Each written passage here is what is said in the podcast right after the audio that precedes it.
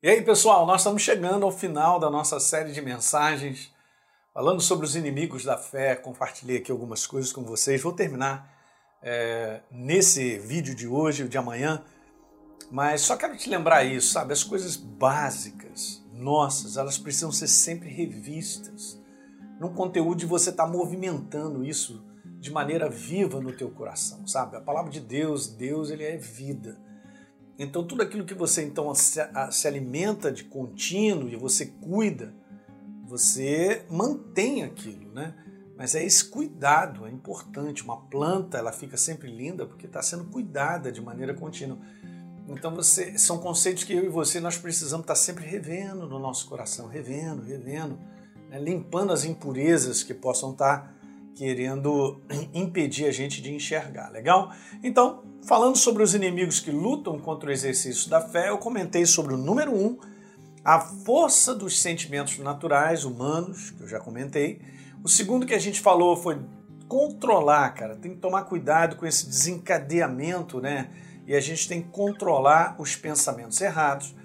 O terceiro que eu comentei com você sobre o ser controlado pelo espírito de medo, que nós estamos vivendo dias onde isso aí tem sido uma alta no coração, mas de muitas pessoas mesmo, ok?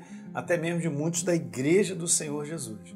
Ok, o quarto inimigo que eu iniciei, eu vou terminar, é nós estarmos fora da vontade de Deus ou da direção de Deus. Para caminhar com Deus é isso, você já tem a noção, nós estamos junto com Ele, vamos até o final, Ele vai adiante de nós e nós o seguimos porque reconhecemos a sua voz. Então Deus criou a fé para que ela nos dirigisse na direção que ele aponta. Deus não criou a fé para que eu exercesse fé no caminho que eu acho que eu devo andar. Não. Deus ele criou a fé justamente para que eu andasse na direção que ele aponta, no caminho que, ele, que eu devo andar. Super legal. Salmo 32, verso 8 fala sobre isso. Isaías 48, 17 fala sobre isso. E vários outros textos. Né?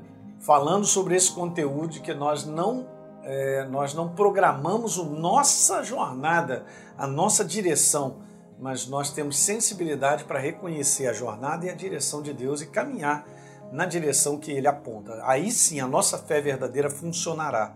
A fé que vence as barreiras que eu e você enfrentamos é uma fé baseada na direção e no propósito que Deus tem para cada um de nós. Botei aqui uma exclamação que eu sempre gosto, que eu estou sempre animado, mas é essa fé que vence.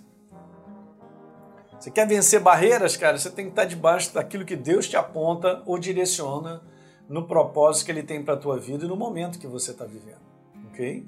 Então, o exercício da fé fora do propósito, guarda isso aqui, gente. O exercício da fé fora do propósito de Deus é inoperante.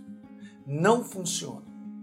Eu vejo muitas pessoas que já ficaram para trás porque insistiram em caminhar por um lugar ou por uma direção que não era a direção de Deus. Eu não quero sair debaixo da mão dele, da mão dele que é tudo para mim, né? Ele se movimenta e eu me movimento com ele. Certo? Então tá ali provisão, tá ali o cuidado, tá o amor dele, tá, tá tudo que eu preciso porque eu estou no lugar certo, na hora certa, debaixo da direção dele. Exercitar a fé é exercitar a vontade ou a direção de Deus para nós. Isso aqui é que é verdade. Então nós temos que ensinar para o pessoal novo na fé de que não é mais a antiga maneira de viver. Eu não trago Deus para o meu propósito, eu entro no propósito dele. Não trago Deus para eu caminhar e dizer assim, Senhor, vem me abençoando enquanto eu caminho. Isso muitas vezes a, a, a, nova criatura, aquele que é novo na fé, ele acha que é esse o sistema. Não, Senhor, Jesus me abençoa aqui nisso, eu vou fazer isso, vou fazer aquilo outro. E não foi ensinado de que não é dessa maneira. É nós descobrirmos qual é a vontade dele, a direção que ele tem nos dado para as situações que nós vamos vivendo. Tá certo? Aí eu posso exercer uma fé porque eu sei que Deus me disse é por aqui. Paulo disse: Uma porta oportuna se me abriu no Senhor. E está escrito aí: há muitos adversários, mas então veja bem: se uma porta abriu e foi Deus que abriu, entra por ela já sabendo que você vai enfrentar adversário. Mas o teu exercício de fé será vitorioso, porque você está debaixo da direção de Deus para a tua vida. Um quinto e último, é, penúltimo, né? Inimigo da fé é a falta de conhecimento revelado da palavra. E aqui eu quero te dar um toque sobre a importância de você ser batizado com o Espírito Santo, de você orar em línguas, de você se encher do Espírito Santo. A palavra fala sobre isso. Então, se você estiver cheio do Espírito Santo, você se encherá da palavra. E aí será uma química perfeita, porque ele te mostrará coisas que só ele mostra. O espírito humano ele vai acumulando, ele vai registrando verdades à medida que o Espírito Santo as revela. Só dessa maneira nós podemos compreender a jornada de vida com Deus. Ok, gente? Não é algo do intelecto, é algo do Espírito. E eu quero te falar simplesmente assim: se a revelação que vem através do Espírito Santo pela palavra não existir, são só verdades. Palavra, são só verdades que não produzem na nossa vida.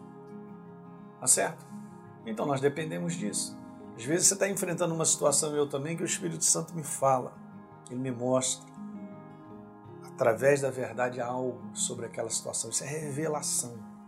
Revelação. É nós recebermos dele, ele ilumina. O Salmo 119, no verso 130, diz que lá, eu quero ler até com você, porque essa é uma passagem muito legal. Está escrito exatamente assim, ó. Salmo 119, no verso 130, diz lá assim, ó: A revelação das tuas palavras, Senhor, ela esclarece. No original está escrito: a revelação das suas palavras ilumina hã? e dá entendimento no nosso espírito aos simples. E é isso que nós precisamos. Ok? Legal?